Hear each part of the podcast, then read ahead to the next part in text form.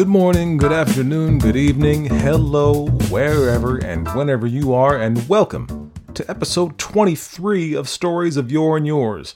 My name is Sean Ennis, and if after today you end up with nightmares about slimy sea deities, you can tell me all about it. Now let's start this episode the way we always do, and that's with an iTunes review. Currently My Favorite by Mythical Podcast. This podcast is currently my favorite to listen to. The music, stories, and narrator's voice are a perfect combination. It's entertaining and even gives a little history on the authors. Learning is fun again. Thanks so much to my good friend the narrator over at the Mythical Podcast. Mythical was our podcast partner several weeks ago, and if you haven't had a chance to check that out yet, you'd be well served to do so. It's a fun twist on some well known and also some lesser known fairy tales. And of course, thanks to everyone else who's reviewed the show. If you're enjoying what you're hearing, head over to iTunes and add your review, and we'll read it here on the program. You can also follow us on social media, whether that's on Facebook, Twitter, or Instagram, at SYY Podcast. You can contact me through any of those methods or through SYYPodcast at gmail.com with requests or with your own original short story. I enjoy talking with everyone, so don't be shy. Now, since you're here, I know you like a good story, but what do you think about one third of a story that may or may not be good? It may sound a little odd, but it makes for a funny show. Let's hear about that from this week's podcast partner. Hey, Lindsay, are you ever curious about those old books with weird covers in the bargain bins? Oh my god, yes. Hey, Daniel, would you be in a book club where no one reads the whole book? Funny you ask, because that's our show, 33% Pulp. You, I, and a guest host each read a different third of a pulp novel and then recap the whole thing together. We start with context, the author, genre, themes, and so on. By the end of the third episode, you'll have heard the main plot, our commentary, and confusion. And sometimes we have companion episodes with related content from beyond the book with other podcasts. We're 33% Pulp and 100% hopeful you'll join us. Bye! Well, now that you know how to interact with the show and you've met Lindsay and Daniel, let's get into this week's episode. This week, we will be focusing on one H.P. Lovecraft. I'm going to tell you something right now. If you've looked in the show notes, you already know this, but this is going to be a long intro because Lovecraft, eh, there's kind of a lot to get into, even for a surface level discussion. So buckle up for this one. It is a little bit long, but I think it's significant. Um, I'm not going to give you anything that I think is not interesting. So, that being said, let's move on to H.P. Lovecraft. Now, this week we're going to do the flow of the show a little bit differently than usual. You've got five total pieces coming your way today three stories and two poems. So rather than introducing all of the pieces ahead of time, we're going to intersperse short intros throughout the duration of the episode. But first, of course, let's talk about Lovecraft himself. And I will say this if you're here for the first time, first of all, welcome and I hope you enjoy the show and stick around and subscribe. But if you're hoping for a comprehensive background on Lovecraft, that's a little bit beyond the purview of this here show. While I do give a brief background of the authors in front of the stories, most of the focus here is on the stories themselves. And I know there's a lot, there's a ton of information out there about Lovecraft, so really, we're just going to hit the highlights. Howard Phillips Lovecraft was born in August of 1890 in Providence, Rhode Island. Like several of the authors we've featured here, Lovecraft lost a parent at a young age when his father died just before Howard turned eight years old. As a result, Lovecraft was raised by his mother, his two aunts, and his grandfather. His grandfather was an industrialist named, get this, Whipple Van Buren Phillips, which is a late 19th slash early 20th century name if I ever heard one, and he was a prominent industrialist, so the family was pretty well off for a time. Unfortunately for them, however, through a chain of either misfortune, mismanagement, or some combination of the two, our friend Whipple's business concerns began to experience a downturn, which culminated in a business venture going belly up in 1904, which was shortly before Whipple himself died of a stroke. Now, at this point, the family had to move from their expansive estate to some more humble accommodations. Now, this was a tough adjustment for the 14 year old Lovecraft, and I'm not a Lovecraft scholar by any means, but just from what I've read, he doesn't seem to have been the most flexible of people, so change generally didn't go over well with him, and this kind of change in particular was pretty tough. And in fact, he said that he found little purpose in living at this point in his life, and his general sensitivity may have also led to his inability to make a living writing. If I may skip ahead a little bit here, he was very sensitive to negative feedback about his writing. So if he were to submit a story, say, and have it rejected, he would sometimes just not submit it anywhere else. This despite the fact that his work was generally pretty well received in Weird Tales and in other pulp publications where his work primarily lived during his lifetime. Now, this is the point where I would typically run through the litany of jobs that the aspiring author had, or where I'd say that the author met with pretty much immediate success and was able to make a living as a professional writer from that point forward. But with Lovecraft, neither of these was actually the case. He primarily lived on his inheritance, which, as we've established, was largely depleted by the time he even received it, and almost gone completely by the time he died some 33 years later, despite his living in a very frugal manner. So you could say that he was a professional writer in the strictest of senses, even though he never made very much money at all with his writing, and often wrote for nothing, especially later in his life. And despite all that, he never really had another job to speak of. So, as for those writings, Lovecraft wrote voraciously for basically his whole life. You can find short stories going back to when he was seven years old, literally, uh, and these are available online. He wrote as a young man for scientific periodicals about astronomy and chemistry and such, as he was very interested in those subjects, but would not pursue them later due to the preponderance of the math involved. He also wrote volumes of letters, which have been published in collections that are still available today. He wrote letters to editors about uh, his literary theory and, uh, you know, the critical analysis of other authors' work. He also wrote to other authors mostly, and uh, this was how he seemed to stay in touch, as it were, with the world. He was married for a time, uh, which we won't really get into here, but I thought it was worth mentioning, obviously, since that's a pretty momentous occasion in most people's lives. He lived in New York during the time in which he was married, but then moved back to Providence when it was clear that the marriage was doomed, though the split was amicable, despite my use of somewhat dramatic language there. So, back to Lovecraft's writings. His first published short story was The Alchemist, which was published in a volume called The United Amateur in November of 1916. It seems like The United Amateur was a periodical featuring the works of, for lack of a better term, amateur writers that was published by the United Amateur Press Association, of which Lovecraft was a member at the time. I couldn't really find a whole lot about the publication itself. Now, to talk about his writings in general, some have grouped Lovecraft stories into three sections the macabre stories, the dream cycle stories, and the Cthulhu mythos. And I'm going to pronounce this Cthulhu. I've heard it pronounced in a couple of different ways, but uh, this is just the easiest one to say, so we're going to go with that. Now, these three sections of stories or, or different kinds of stories were kind of chronological throughout Lovecraft's life.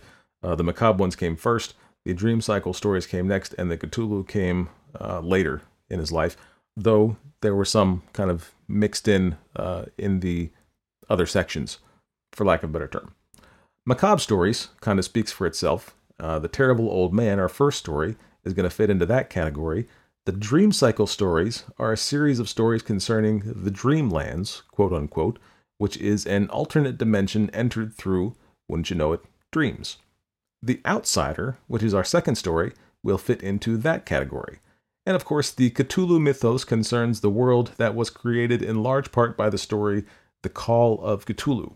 This particular mythos has been built upon and expanded by several writers after Lovecraft's uh, death.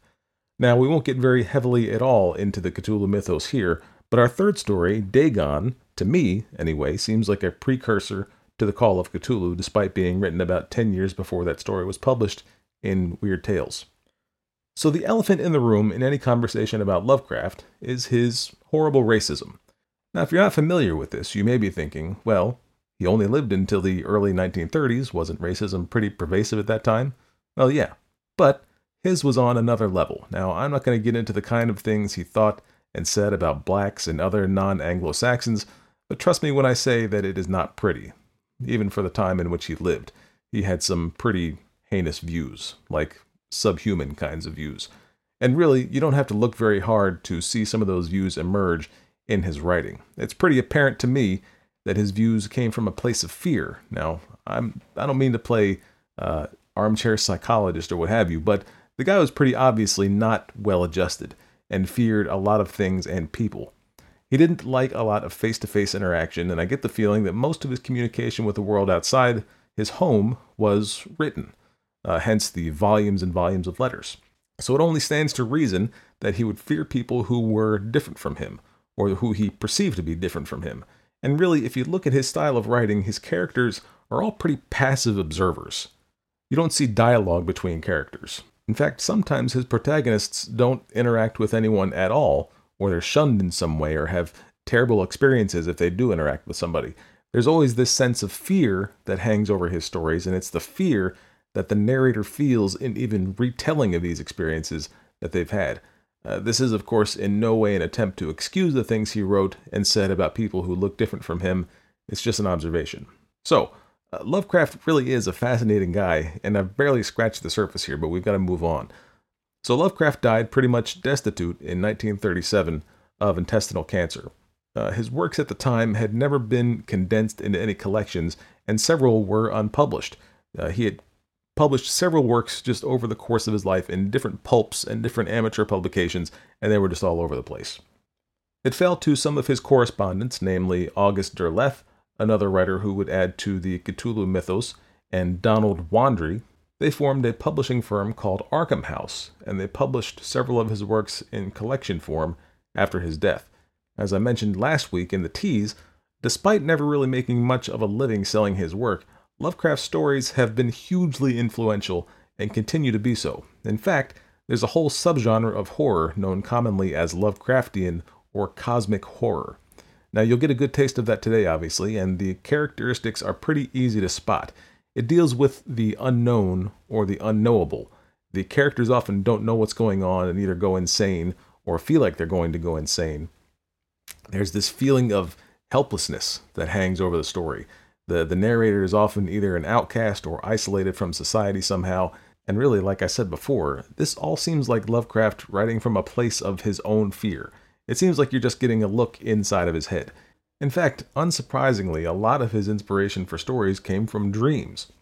Okay, this is, again, just a brief overview of Lovecraft, who is one of the more interesting authors I've covered here. And there is so much more out there on him if you're interested in checking that out. But let's move on to the first part of today's presentation. Now, the way the show is going to go today is that we will bookend three stories with poems. Lovecraft wrote a bunch of poems in addition to his short stories, and I wanted to make sure we get a couple of those in there. The first one is going to be the first piece that we do today called Halloween in a Suburb, which was first published in the National Amateur in March of 1926.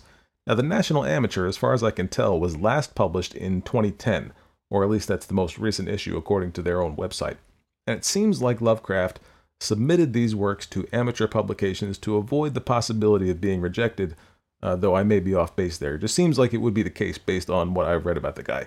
But again, his publishing history is uh, pretty unique, uh, one could say. So, this poem, Halloween in a Suburb, has kind of a different construction than any that I've seen. Now, admittedly, I have read very little poetry uh, comparative to, I'm sure, many of you out there. But that being said, I've never seen a construction like this. At the end of each verse, it seems like the verse is over, but there's one more line included uh, after what seems like the end. I don't know how else to describe it because, again, I'm not a, a poetry scholar of any kind at all. So, following that poem, we're going to hear The Terrible Old Man. This story was first published in July of 1921 in a volume called The Tryout. You might guess by that name, and you'd be correct, that this was another amateur publication, and it was published by the National Amateur Press Association, just like the National Amateur. Lovecraft actually published stories in the tryout under several pen names, such as Lawrence Appleton. I don't know if he went by Cousin Larry, and if you're old enough to get that reference, let me hear from you on Twitter. Ward Phillips, Edward Softly, and Archibald Maynwaring, among others. The tryout was published in Haverhill, Massachusetts, from the home of Charles W. Smith, who ran the publication until about two years before his death in 1948. Now, again, if you're new to the show, first of all, welcome. And secondly, I hope you're still around, because this is a much longer intro than we usually do for the authors, but I just couldn't really help myself here. Now, one final note before we get into the meat of the program today. I hope that you listen to this show with headphones or in the car or just on a good sound system because that's just the best way to do it. And really, you get the full effect of the production uh, if you listen that way. But I especially recommend it today and throughout this month. Scary stories are much more effective in an audio environment when you've got good sound and can get more absorbed into what you're hearing, which is why I would recommend headphones even above the other uh, options. And that goes for previous scary stories we've done in the in the past as well. I just thought uh, that it made sense to mention it now since we're going to do a, ser- a series of them over the course of October. But if you listen to things like The Empty House or uh, you know other kind of scary stories in previous episodes without headphones and especially on your iPhone speaker, I, I, heaven forbid that you do that. But you know, either way, I, I should say, listen to the show first of all, even if you listen on your iPhone speaker. But if you want the full experience, get those headphones or get yourself good, uh, you know, get yourself into, into a car or a good sound system so you can really get the uh, the full effect of what's going on here. Now, all that being said, I will be back with an intro to the second story, but for now, let's get into why you came here in the first place, and here is the first part of today's presentation.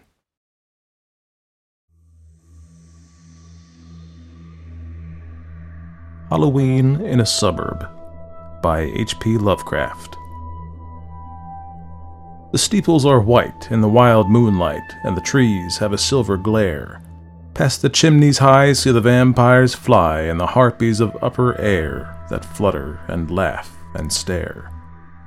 For the village dead to the moon outspread never shone in the sunset's gleam, but grew out of the deep that the dead years keep, where the rivers of madness stream down the gulfs to a pit of dream. A chill wind weaves through rows of sheaves in the meadows that shimmer pale, and comes to twine where the headstones shine, and the ghouls of the churchyard wail for harvests that fly and fail. Not a breath of the strange gray gods of change that tore from the past its own can quicken this hour when a spectral power spreads sleep o'er the cosmic throne and looses the vast unknown. So here again stretch the vale and plain that moons long forgotten saw, and the dead leap gay in the pallid ray sprung out of the tomb's black maw to shake all the world with awe. And all that the morn shall greet forlorn the ugliness and the pest of rows where thick rise the stones and brick shall some day be with the rest and brood with the shades unblessed. Then wild in the dark let the lemurs bark and the leprous spires ascend, for new and old, alike in the fold of horror and death are penned, for the hounds of time to rend.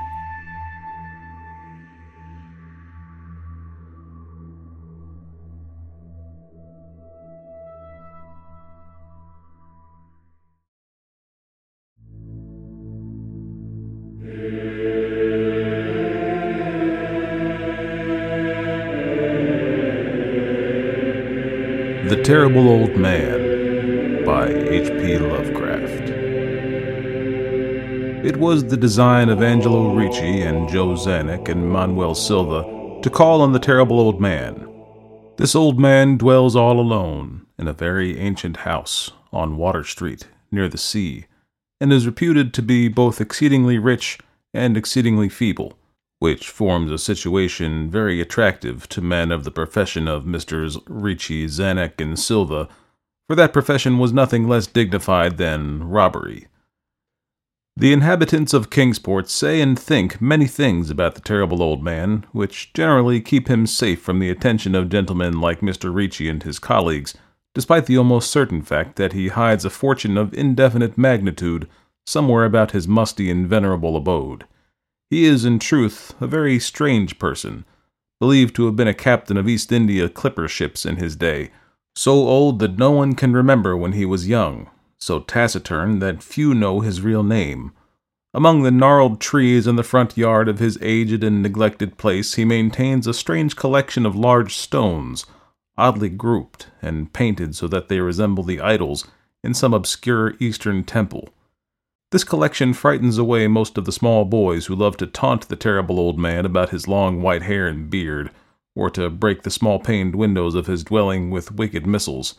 But there are other things which frighten the older and more curious folk who sometimes steal up to the house to peer in through the dusty panes. These folks say that on a table in a bare room on the ground floor are many peculiar bottles, in each a small piece of lead suspended pendulum wise from a string. And they say that the terrible old man talks to these bottles, addressing them each by such names as Jack, Scarface, Long Tom, Spanish Joe, Peters, and Mate Ellis, and that whenever he speaks to a bottle, the little lead pendulum within makes certain definite vibrations as if in answer. Those who have watched the tall, lean, terrible old man in these peculiar conversations do not watch him again. But Angelo Ricci and Joe Czanek and Manuel Silva were not of Kingsport blood. They were of that new and heterogeneous alien stock which lies outside the charmed circle of New England life and traditions and they saw in the terrible old man merely a tottering, almost helpless graybeard, who could not walk without the aid of his knotted cane, and whose thin, weak hands shook pitifully. They were really quite sorry in their way for the lonely, unpopular old fellow whom everybody shunned, and at whom all the dogs barked singularly. But business is business, and to a robber whose soul is in his profession, there is a lure and a challenge about a very old and very feeble man who has no account at the bank and who pays for his few necessities at the village store with Spanish gold and silver, minted two centuries ago. Messrs. Ricci, Czanek, and Silva selected the night of April 11th for their call. Mr. Ricci and Mr. Silva were to interview the poor old gentleman, whilst Mr. Czanek waited for them and their presumable metallic burden with a covered motor car in Ship Street, by the gate in the tall rear wall of the host's grounds. Desire to avoid needless explanations in case of unexpected police intrusions prompted these plans for a quiet and unostentatious departure. As prearranged, the three adventurers started out separately in order to prevent any evil minded suspicions afterwards.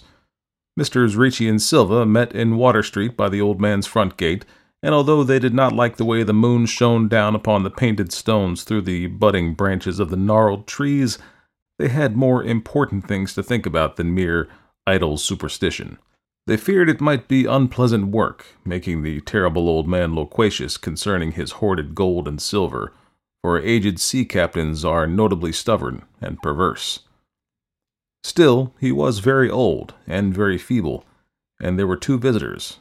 Messrs. Ricci and Silva were experienced in the art of making unwilling persons voluble and the screams of a weak and exceptionally venerable man can be easily muffled. So they moved up to one lighted window and heard the terrible old man talking childishly to his bottles with pendulums. Then they donned masks and knocked politely at the weather stained oaken door. Waiting seemed very long to Mr. Czanek as he fidgeted restlessly in the covered motor car by the terrible old man's back gate in Ship Street. He was more than ordinarily tender-hearted, and he did not like the hideous screams he had heard in the ancient house just after the hour appointed for the deed. Had he not told his colleagues to be as gentle as possible with the pathetic old sea captain? Very nervously he watched that narrow oaken gate in the high and ivy-clad stone wall. Frequently he consulted his watch and wondered at the delay. Had the old man died before revealing where his treasure was hidden, and had a thorough search become necessary? Mr. Czanek did not like to wait so long in the dark in such a place. Then he sensed a soft tread or tapping on the walk inside the gate, heard a gentle fumbling at the rusty latch, and saw the narrow, heavy door swing inward. And in the pallid glow of the single dim street lamp, he strained his eyes to see what his colleagues had brought out of that sinister house which loomed so close behind. But when he looked, he did not see what he had expected, for his colleagues were not there at all, but only the terrible old man, leaning quietly on his knotted cane and smiling hideously. Mr. Czanek had never before noticed the color of the man's eyes. What? Now he saw that they were yellow. Little things make considerable excitement in little towns, which is the reason the Kingsport people talked all that spring and summer about the three unidentifiable bodies, horribly slashed as with many cutlasses, and horribly mangled as by the tread of many cruel boot heels, which the tide washed in. and some people even spoke of things as trivial as the deserted motor car found in Ship Street, or certain especially inhuman cries, probably of a stray animal or a migratory bird, heard in all the night by wakeful citizens. But in this idle village gossip, the terrible old man took no interest at all. He was by nature reserved, and when one is aged and feeble, one's reserve is doubly strong.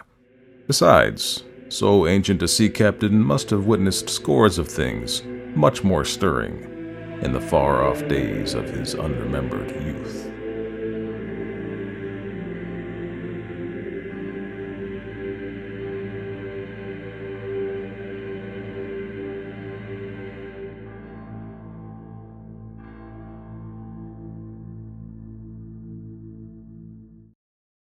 Part two of today's show features The Outsider. Now, this was first published in our old friend Weird Tales in April of 1926.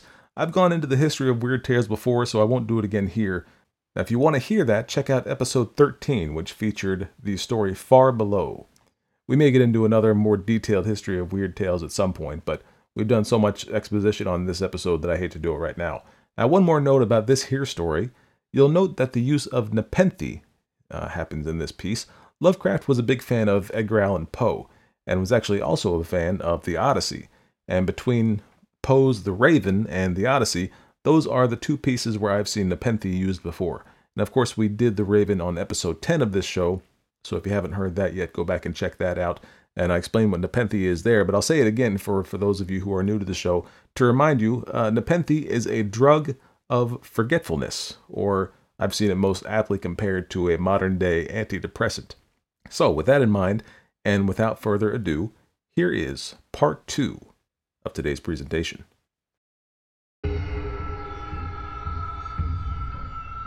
The Outsider by H.P. Lovecraft. That night the Baron dreamt of many a woe, and all his warrior guests, with shade and form of witch and demon and large coffin worm, were long be nightmared.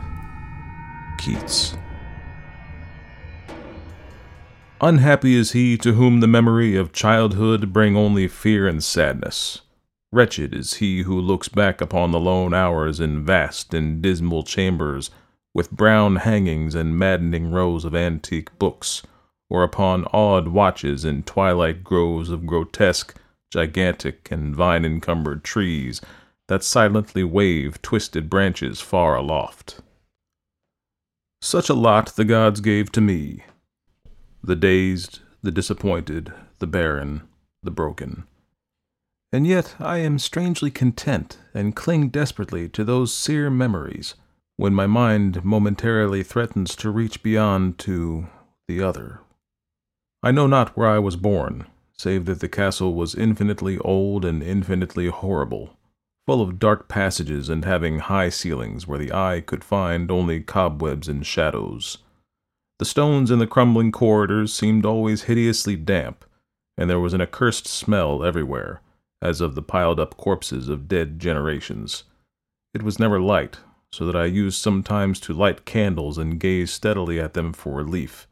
Nor was there any sun outdoors, since the terrible trees grew high above the topmost accessible tower. There was one black tower which reached above the trees into the unknown outer sky, but that was partly ruined and could not be ascended save by a well nigh impossible climb up the sheer wall, stone by stone. I must have lived years in this place, but I cannot measure the time. Beings must have cared for my needs, yet I cannot recall any person except myself, or anything alive but the noiseless rats and bats and spiders.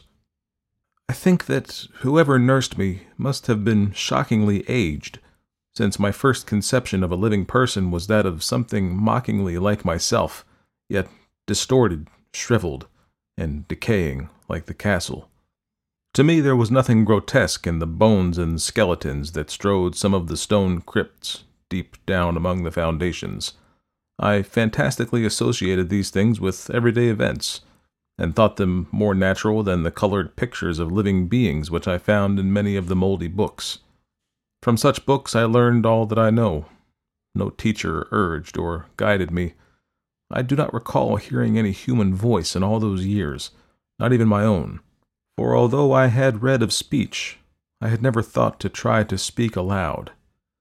My aspect was a matter equally unthought of, for there were no mirrors in the castle, and I merely regarded myself by instinct as akin to the youthful figures I saw drawn and painted in the books. I felt conscious of youth because I remembered so little. Outside, across the putrid moat and under the dark, mute trees, I would often lie and dream for hours about what I read in the books, and would longingly picture myself amidst gay crowds in the sunny world beyond the endless forest. Once I tried to escape from the forest, but as I went farther from the castle, the shade grew denser and the air more filled with brooding fear, so that I ran frantically back lest I lose my way in a labyrinth of nighted silence. So through endless twilights I dreamed and waited, though I knew not what I waited for.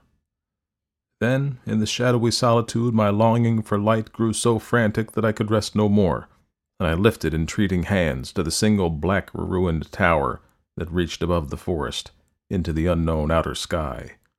And at last I resolved to scale that tower, fall though I might, since it were better to glimpse the sky and perish than to live without ever beholding day. In the dank twilight I climbed the worn and aged stone stairs till I reached the level where they ceased, and thereafter clung perilously to small footholds leading upward. Ghastly and terrible was that dead, stareless cylinder of rock, black, ruined, and deserted, and sinister with startled bats whose wings made no noise. But more ghastly and terrible still was the slowness of my progress, for climb as I might, the darkness overhead grew no thinner, and a new chill as of haunted and venerable mold assailed me. I shivered as I wondered why I did not reach the light, and would have looked down had I dared. I fancied that night had come suddenly upon me, and vainly groped with one free hand for a window embrasure, that I might peer out and above and try to judge the height I had attained. All at once after an infinity of awesome, sightless crawling up that concave and desperate precipice, I felt my head touch a solid thing, and I knew that I must have gained the roof, or at least some kind of floor. In the darkness, I raised my free hand and tested the barrier, finding it stone and immovable.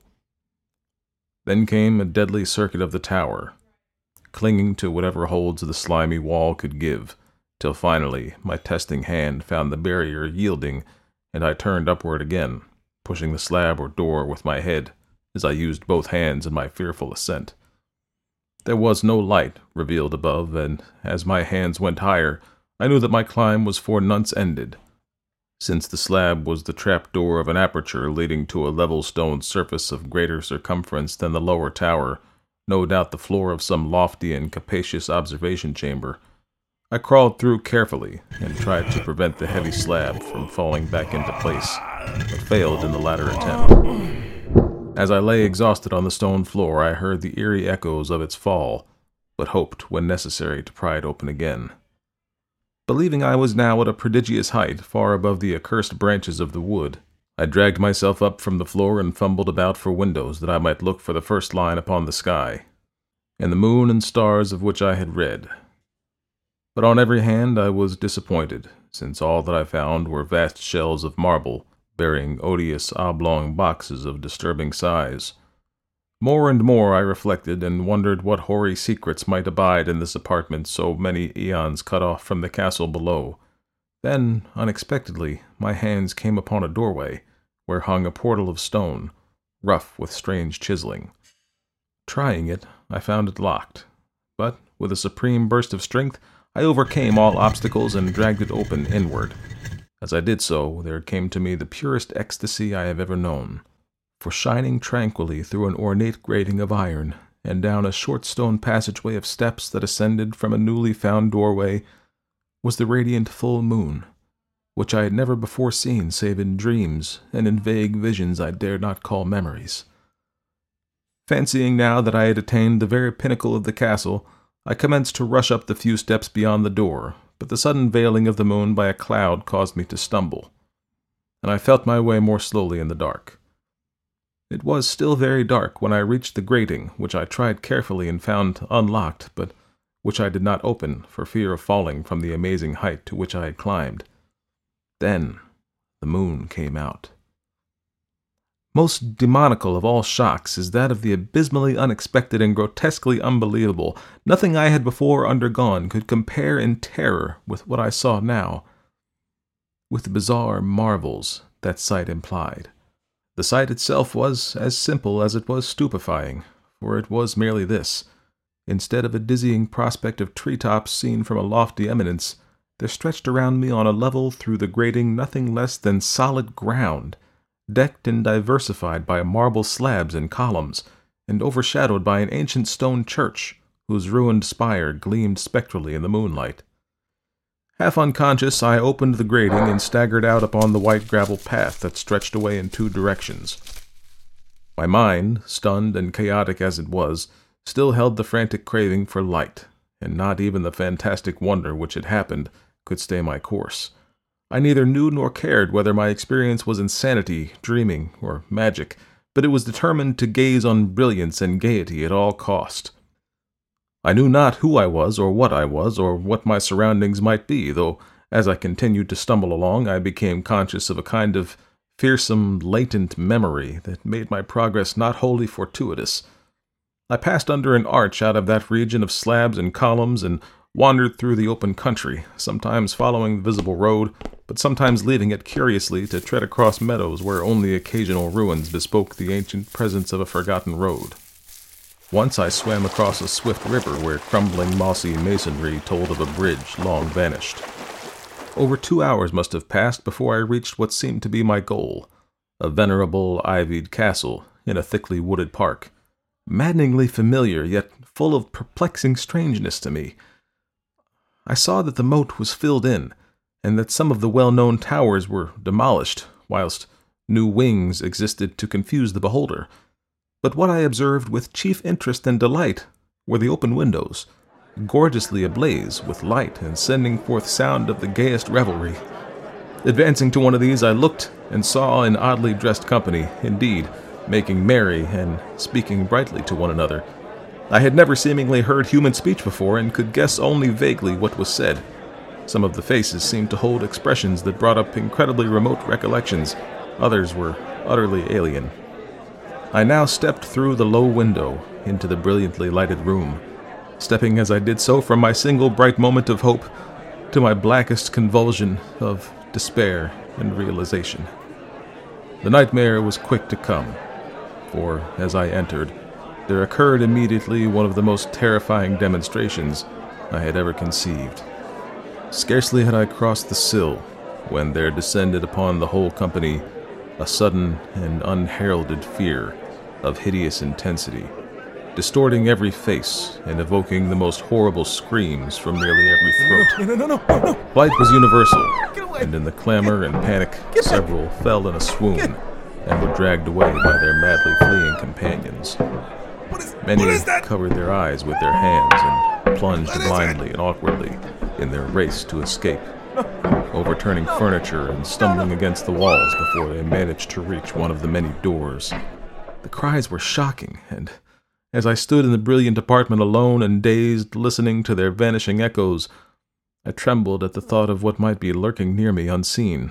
At a casual inspection, the room seemed deserted, but when I moved toward one of the alcoves, I thought I detected a presence there, a hint of motion beyond the golden arched doorway, leading to another and somewhat similar room. As I approached the arch, I began to perceive the presence more clearly, and then, with the first and last sound I ever uttered, a ghastly ululation that revolted me almost as poignantly as its noxious cause, I beheld in full frightful vividness the inconceivable, indescribable, and unmentionable monstrosity which had by its simple appearance changed a merry company to a herd of delirious fugitives.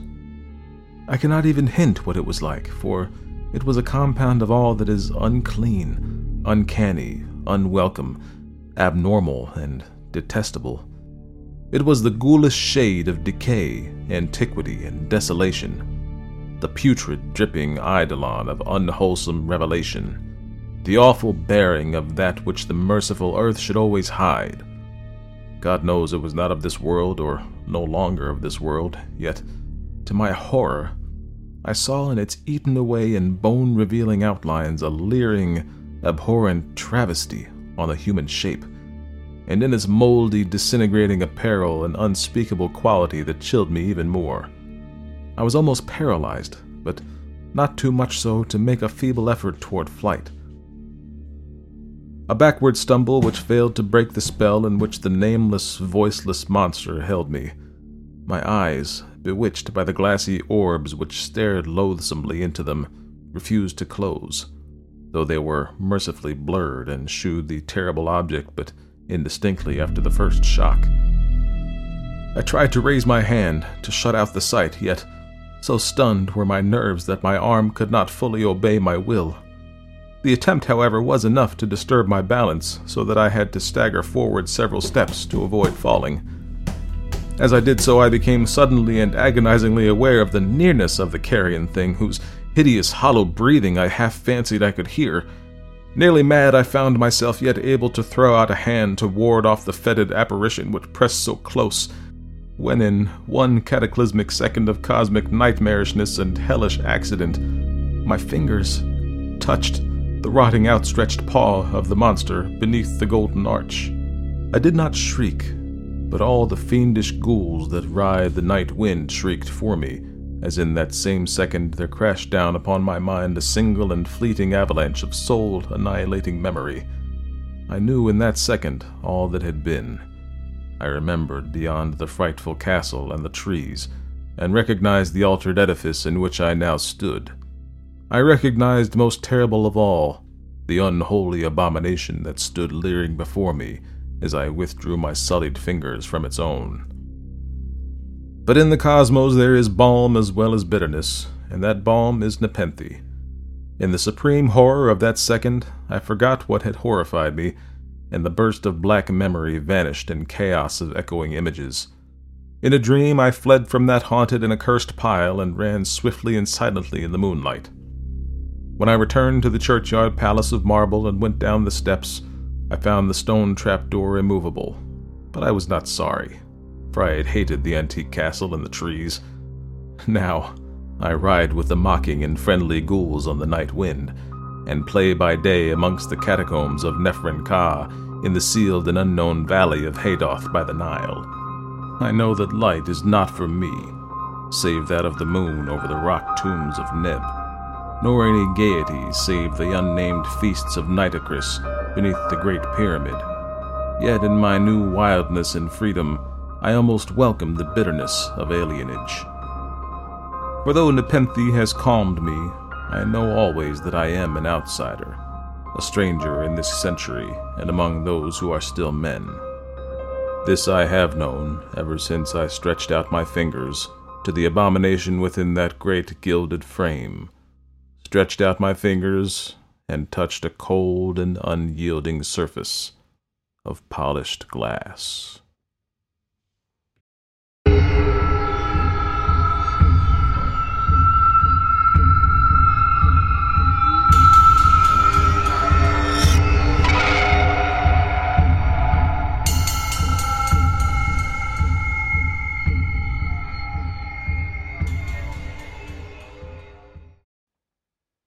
For the final act of today's show, we're going to dip our toes into the Cthulhu mythos. Now, as I've said, this is not officially part of that mythos since it came before the Call of Cthulhu, but there are definitely elements there. It's almost like a prequel, Cthulhu Episode 1, if you will, but without Jar Jar Binks. So, today's final story, Dagon, was first published in November of 1919 in a publication called The Vagrant. This was, as you might have guessed, another amateur zine of sorts. Now, like much of Lovecraft's early work published in amateur periodicals, it was later republished in Weird Tales uh, as well. This one was in Weird Tales, others were published uh, just around. Now, Dagon is the last short story for today, and after Dagon, we're going to have the final poem, which is simply titled The Cats. Now, I have not really explored this, but it's pretty apparent to me that Lovecraft felt some kind of way about cats. I'll leave that up to you, dear listener, if you want to see if you can figure that one out. But This was actually first published in 1977 in a collection of poetry called A Winter Wish. I'm not completely sure if this was a collection of never before published poetry, but it certainly stands to reason that there seems to have been quite a few poems that were just kind of around when Lovecraft died. So, now that you know a little bit more about Act 3, let's get that started right now.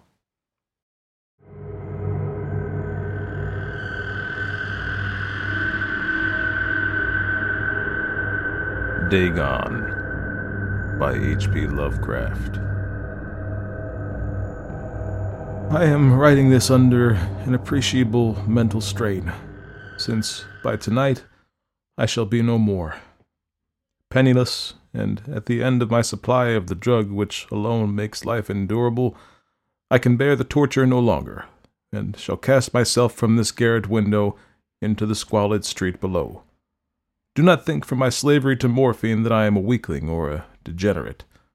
When you have read these hastily scrawled pages, you may guess, though never fully realize, why it is that I must have forgetfulness or death. It was in one of the most open and least frequented parts of the broad Pacific that the packet of which I was supercargo fell a victim to the German sea raider. The Great War was then at its very beginning, and the ocean forces of the Hun had not completely sunk to their later degradation, so that our vessel was made a legitimate prize, whilst we of her crew were treated with all fairness and consideration due us as naval prisoners. So liberal indeed was the discipline of our captors that five days after we were taken, I managed to escape alone in a small boat with water and provisions for a good length of time. When I finally found myself adrift and free, I had but little idea of my surroundings, Never a competent navigator, I could only guess vaguely by the sun and stars that I was somewhat south of the equator. Of the longitude I knew nothing, and no island or coastline was in sight. The weather kept fair, and for uncounted days I drifted aimlessly beneath the scorching sun, waiting either for some passing ship or to be cast on the shores of some habitable land. But neither ship nor land appeared, and I began to despair in my solitude upon the heaving vastness of the unbroken blue. The change happened whilst I slept. Its details I shall never know. For my slumber, though troubled and dream infested, was continuous. When at last I awaked, it was to discover myself half sucked into a slimy expanse of hellish black mire, which extended about me in monotonous undulations as far as I could see, and in which my boat lay grounded some distance away. Though one might well imagine that my first sensation would be of wonder at so prodigious and unexpected a transformation of scenery, I was, in reality, more horrified than astonished, for there was in the air and in the rotting soil a, a sinister quality which chilled me to the very core. The region was putrid with the carcasses of decaying fish, and of other less describable things which I saw protruding from the nasty mud of the unending plain. Perhaps I should not hope to convey in mere words the unutterable hideousness that can dwell in absolute silence and barren immensity. There was nothing within hearing, and nothing in sight save a vast reach of black slime Yet the very completeness of the stillness and the homogeneity of the landscape oppressed me with a nauseating fear. The sun was blazing down from a sky which seemed to me almost black in its cloudless cruelty, as though reflecting the inky marsh beneath my feet. As I crawled into the stranded boat, I realized that only one theory could explain my position. Through some unprecedented volcanic upheaval, a portion of the ocean floor must have been thrown to the surface, exposing regions which for innumerable millions of years had lain under unfathomable watery depths. So great was the extent of the new land which had risen beneath me that I could not detect the faintest noise of the surging ocean, strain my ears as I might, nor were there any seafowl to prey upon the dead things. For several hours I sat thinking or brooding in the boat, which lay upon its side and afforded a slight shade as the sun moved across the heavens. As the day progressed, the ground lost some of its stickiness and seemed likely to dry sufficiently for traveling purposes in a short time. That night I slept but little, and the next day I made for myself a pack containing food and water, preparatory to an overland journey in search of the vanished sea and possible rescue. On the third morning I found the soil dry enough to walk upon with ease. The odor of the fish was maddening, but I was too much concerned with graver things to mind so slight an evil, and set out boldly for an unknown goal. All day I forged steadily westward, guided by a far-away hummock which rose higher than any other elevation in the rolling desert. That night I encamped, and on the following day still traveled toward the hummock, though that object seemed scarcely nearer than when I had first espied it. By the fourth evening I attained the base of the mound, which turned out to be much higher than it had appeared from a distance, an intervening valley setting it out in a sharper relief from the general surface. Too weary to ascend, I slept in the shadow of the hill. I know not why my dreams were so wild that night, but ere the waning and fantastically gibbous moon had risen far above the eastern plain, I was awake in a cold perspiration, determined to sleep no more. Such visions as I had experienced were too much for me to endure again, and in the glow of the moon I saw how unwise I had been to travel by day. Without the glare of the parching sun, my journey would have cost me less energy. Indeed, I now felt quite able to perform the ascent which had deterred me at sunset. Picking up my pack, I started for the crest of the eminence. I have said that the unbroken monotony of the rolling plain was a source of vague horror to me, but I think my horror was greater when I gained the summit of the mound and looked down the other side into an immeasurable pit or canyon whose black recesses the moon had not yet soared high enough to illumine. I felt myself on the edge of the world, peering over the rim into the fathomless chaos of eternal night. Through my terror ran curious reminiscences of Paradise Lost and of Satan's hideous climb through the unfashioned realms of darkness. As the moon climbed higher in the sky, I began to see that the slopes of the valley were not quite so perpendicular as I had imagined. Ledges and outcroppings of rock afforded fairly easy footholds for a descent, whilst after a drop of a few hundred feet, the declivity became very gradual. Urged on by an impulse which I cannot definitely analyze, I scrambled with difficulty down the rocks and stood on the gentler slope beneath, gazing into the Stygian deeps where no light had yet penetrated. All at once, my attention was captured by a vast and singular object on the opposite slope, which rose steeply about an hundred yards ahead of me. An object that gleamed whitely in the newly bestowed rays of the ascending moon. That it was merely a gigantic piece of stone, I soon assured myself, but I was conscious of a distinct impression that its contour and position were not altogether the work of nature. A closer scrutiny filled me with sensations I cannot express, for despite its enormous magnitude and its position in an abyss which had yawned at the bottom of the sea since the world was young, I perceived beyond a doubt that the strange object was a well shaped monolith whose massive bulk had known the workmanship and perhaps the worship of living and thinking creatures. Dazed and frightened, yet not without a certain thrill of the scientist's or archaeologist's delight, I examined my surroundings more closely. The moon, now near the zenith, shone weirdly and vividly above the towering steeps that hemmed in the chasm, and revealed the fact that a far flung body of water flowed at the bottom, winding out of sight in both directions, and almost lapping my feet as I stood on the slope. Across the chasm, the wavelets washed the base of the Cyclopean monolith, on whose surface I could now trace both inscriptions and crude sculptures. The writing was in a system of hieroglyphics unknown to me, and unlike anything I had ever seen in books, consisting for the most part of conventionalized aquatic symbols such as fishes, eels, octopi, crustaceans, mollusks, whales, and the like. Several characters obviously represented marine things which are unknown to the modern world, but whose decomposing forms I had observed on the ocean risen plain. It was the pictorial carving, however, that did most to hold me spellbound. Plainly visible across the intervening water on account of their enormous size were an array of bas reliefs whose subjects would have excited the envy of a Doré. I think that these were supposed to depict men, uh, at least a certain sort of men, though the creatures were shewn as sporting like fishes in the waters of some marine grotto, or paying homage at some monolithic shrine which appeared to be under the waves as well. Of their faces and forms I dare not speak in detail, for the mere remembrance makes me grow faint.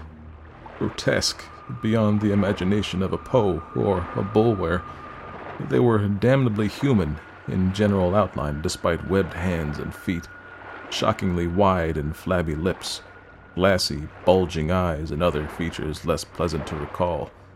Curiously, though, they seem to have been chiseled badly out of proportion with their scenic background, for one of the creatures was shewn in the act of killing a whale, represented as but a little larger than himself. I remarked, as I say, their grotesqueness and strange size, but in a moment decided that they were merely the imaginary gods of some primitive fishing or seafaring tribe, some tribe whose last descendant had perished eras before the first ancestor of Piltdown or Neanderthal man was born. Awestruck at this unexpected glimpse into a past beyond the conception of the most daring anthropologist, I stood musing whilst the moon cast queer reflections on the silent channel before me.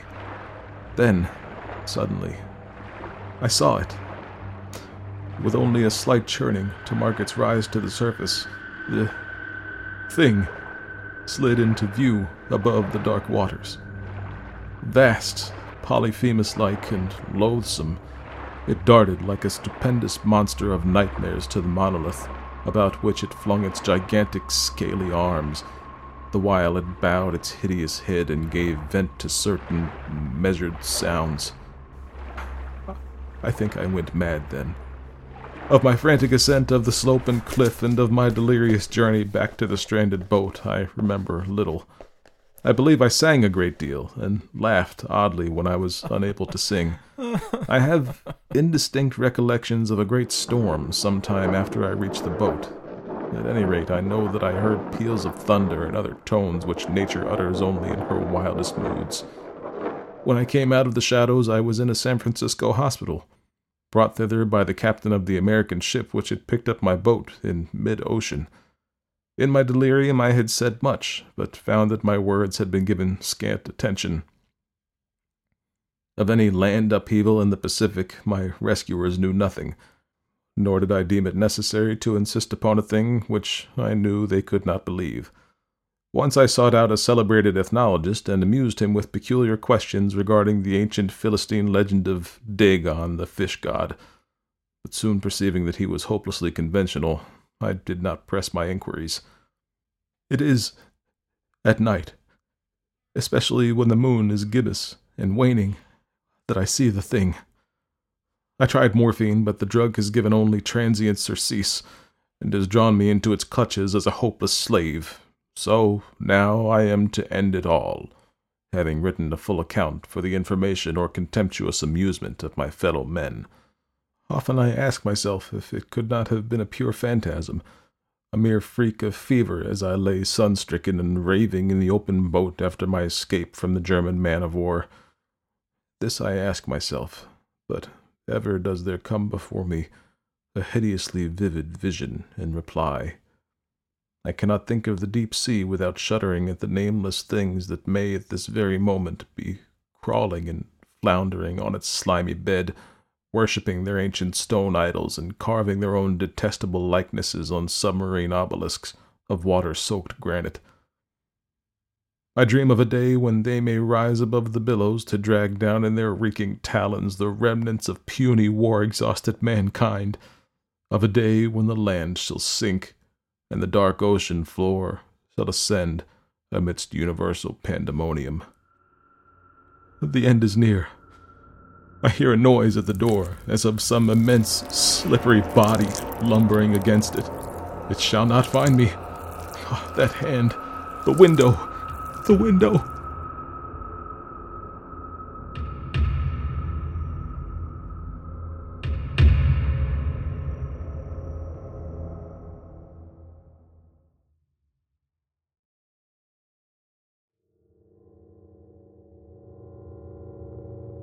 Cats by H.P. Lovecraft.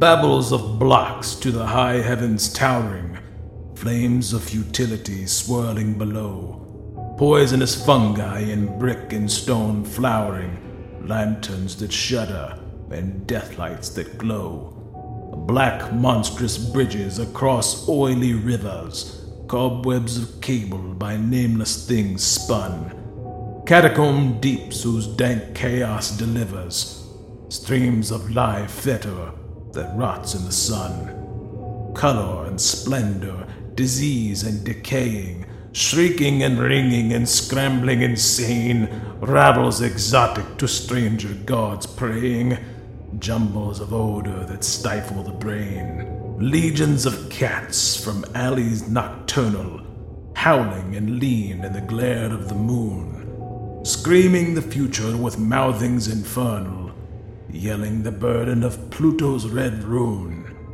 Tall towers and pyramids ivied and crumbling, bats that swoop low in the weed cumbered streets, bleak broken bridges or rivers whose rumbling joins with no voice as the thick tide retreats, belfries that blackly against the moon totter, caverns whose mouths are by mosses effaced and living to answer the wind and the water, only the lean cats that howl in the waste.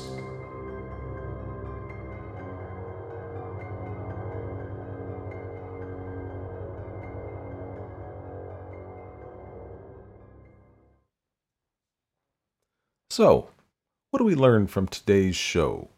Well, there's a lot to unpack here, dear listeners, and I don't want to tell you what to think, but let's just say don't fear the differences that we have from one another as human beings. You can always get to know people, and they're much less scary that way.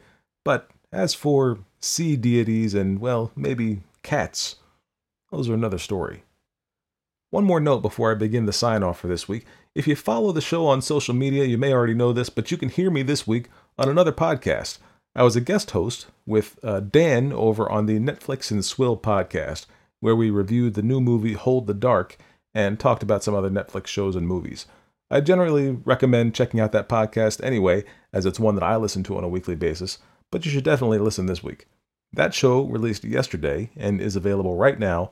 That's Netflix, the letter N, Swill, S W I L L. I hope you've enjoyed this episode of Stories of Yore and Yours, and if you did, I'd love it if you spread the word in whatever way you see fit.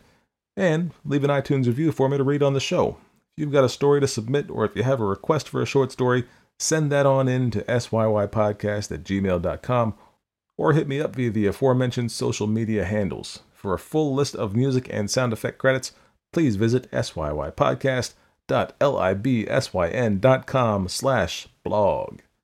Now, next week, we will continue this theme of scary stories for October, and we've got a couple of original pieces from one familiar face and one that you may not yet know though I think you're really going to enjoy them. Until then, this has been episode 23 of Stories of Yore and Yours. I've been Sean Ennis. Thanks for listening. See you next week.